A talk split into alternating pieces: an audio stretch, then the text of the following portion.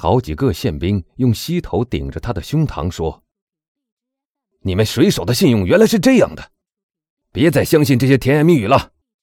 听着，先生，我的朋友，我已经违背了我的第一个命令，但我不会违背第二个命令。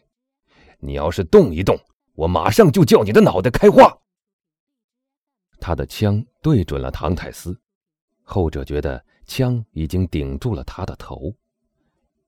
这时，他很想故意就此了结那些忽然降临到他头上的厄运，但正因为那厄运是不期而至，唐泰斯认为他不会坚持太久的。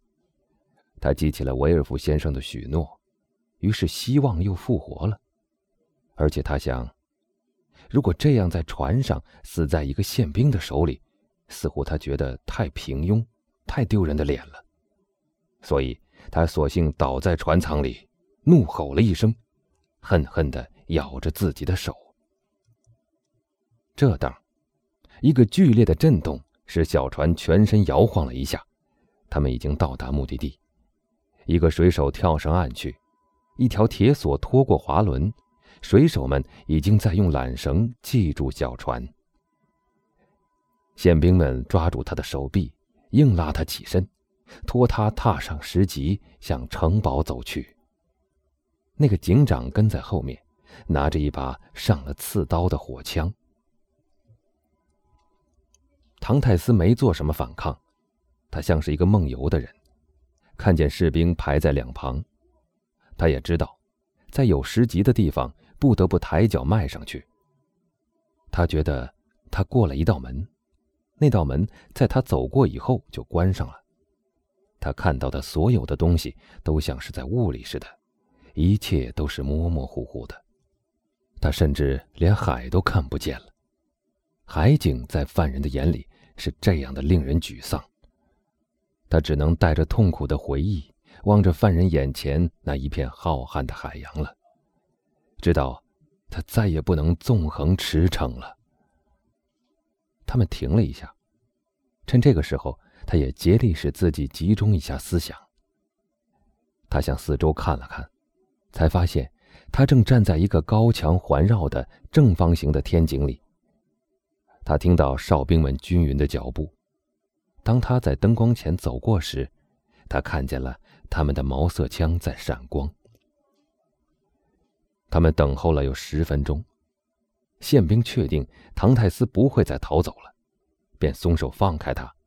他们像在等命令，而命令终于来了。犯人在什么地方？一个声音在问。在这儿。叫他到我这里来，让我带他到他自己房间里去。走。宪兵推着唐泰斯说。犯人跟在他的引路人后面走，后者领他走进了一个几乎埋在地下的房间，光秃秃的墙壁发出难闻的臭味，像是挂满了泪珠。长凳上放着一盏灯，灯光昏暗的照着地面。唐泰斯看清了他引路人的面貌，他是一个下级狱卒，衣着十分不整齐，脸色阴沉沉的。这是你今天晚上的房间，他说。时间已经晚了，典狱长先生已经睡了。明天，当他醒来看到关于处置你的命令的时候，他或许给你换地方。现在，这儿有面包、水和稻草。一个犯人所希望的也就是这些了。晚安。唐泰斯还没来得及看到狱卒把面包和水放在什么地方。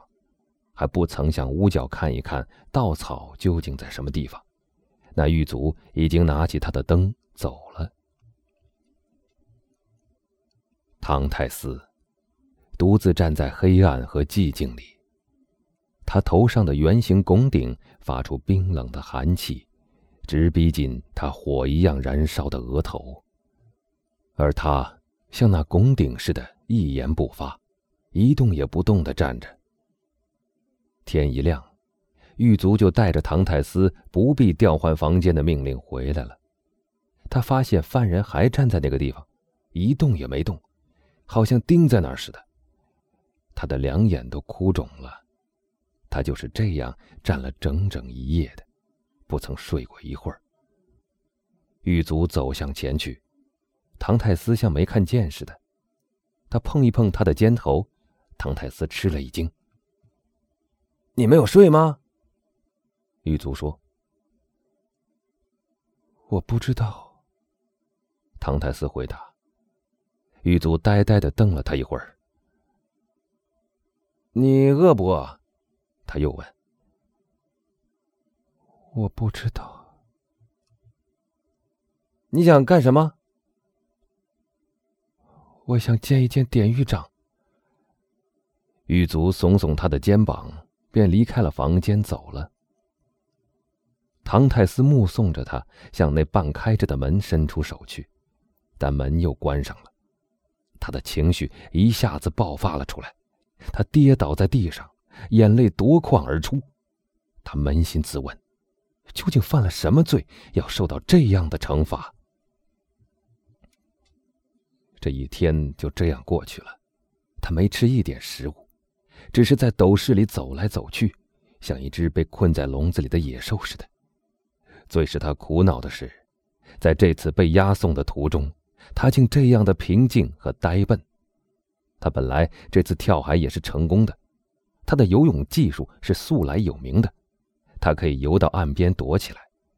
等到热那亚船或西班牙船来的时候，逃到西班牙或意大利去。梅塞太子和他的父亲可以到那儿去找他团聚，他根本用不着担心以后的生活，因为他是一个好海员，那是到处都受人欢迎的。他讲起意大利语来就像托斯卡人一样，而讲起西班牙语来就像卡斯蒂利亚人。那时他就会很幸福的，但是现在。他却被囚禁到了伊夫堡这个地方，再也无法知道他父亲和梅塞泰斯的命运如何了。而这一切，都是因为他轻信了维尔夫的许诺。他越想越气得发疯，痛恨的在稻草上打滚儿。第二天早上，狱卒又来了。喂，你今天想通了吗？狱卒说。唐太斯没有回答。好了，振作一点，在我力所能及的范围内，你有什么要求没有？我想见典狱长。哎，我已经告诉过你，这是不可能的。狱卒不耐烦的说：“为什么不可能？因为这是这里的规定，不允许的呀。假如你付得起钱。”伙食可以好一点，还有书可以读，还可以让你散散步。我不要书，我对伙食已经很满意。我也不想什么散步，我只希望见见典狱长。假如你老拿这个问题来烦我，我就不给你饭吃了。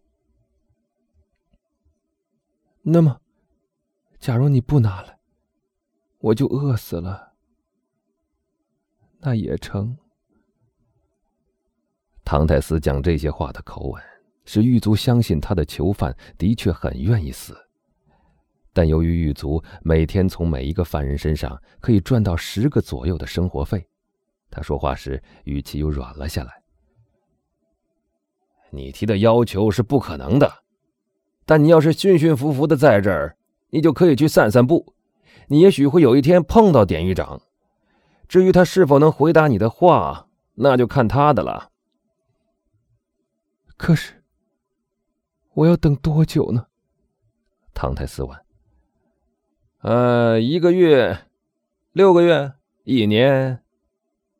这太久了，我希望能立刻见到他。哎呀，别老去想那些不可能的事儿，否则你不到两个星期就会发疯的。你这样认为吗？是的，就会发疯的。疯子一开始的时候就是这样的。我们这里就有这样一个例子：有一个神父先前就在这个牢房里，他也总是跟典狱长说要求得到自由。他就是这样开始发疯的。他离开这儿多久了？两年了。那么，他被释放了吗？没有，他给关到地牢里了。听着，我不是那个神父，我也没有疯。或许将来我会疯，但目前还没有。我想跟你另外商量一件事。什么事？假如你能为我到马赛去一趟，到加泰罗尼亚人村找一个名叫梅塞泰斯的姑娘，替我带两行字，我就给你一百个埃居。要是我听了你的话，被人搜出来这封信，我这个饭碗就保不住了。我在这一年可挣一千里弗，为了三百里弗去冒这个险，我不成了个大傻瓜了？好吧，唐泰斯说。那么你要记住，假如你不肯替我带个口信给梅塞泰斯，又不肯告诉他我在这儿，总有一天我会躲在门背后。等你进来的时候，我就用这张长凳把你的脑壳打碎。你威胁我？狱卒一面喊，一面退后几步，做出防备的样子。你一定要发疯了！那个也像你这样开头的，三天之内你就要像他那样穿上一件保险衣。幸亏这里还有地牢。唐太斯抓起长凳，在他的头上挥舞着。好。狱卒说：“好极了，既然你这样坚持，我就去告诉典狱长。”这就对了。唐太斯说完，放下长凳，坐在上面，垂下头，瞪着眼，像是真疯了似的。狱卒出去了，一会儿以后，带着一个武长和四个兵回来了。奉典狱长之命，把犯人带到下面去。他说。是的，我们必须把疯子同疯子关在一起。